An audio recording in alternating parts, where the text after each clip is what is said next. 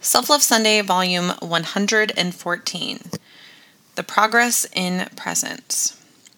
Yes, this week I am late. It's actually a part of my self love. So, this week was filled with one on one exploratory calls with women for my program, a ton of podcast recordings, and two full days where I was basically out of commission for my graduation sessions.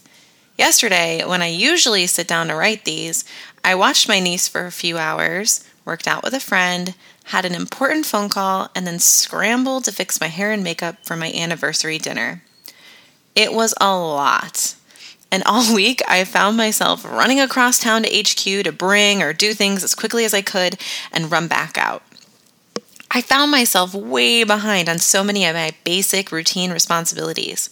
Somehow, I still managed to work out a few times.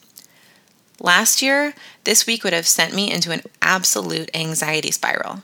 Instead, I found myself being pretty chill about the fact I was moderately dropping the ball and my to do list was quote unquote suffering.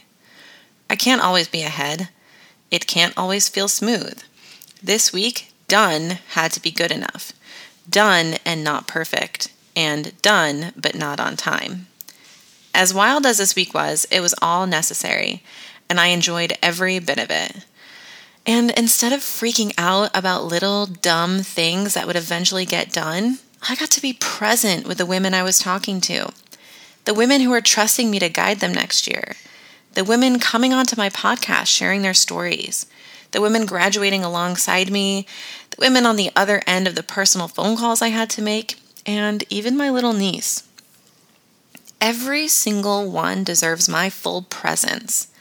Not a distracted person having an anxiety meltdown because her email inbox is getting out of control or because Instagram posts are going to go up too late. These are the times I get to be proud of myself too.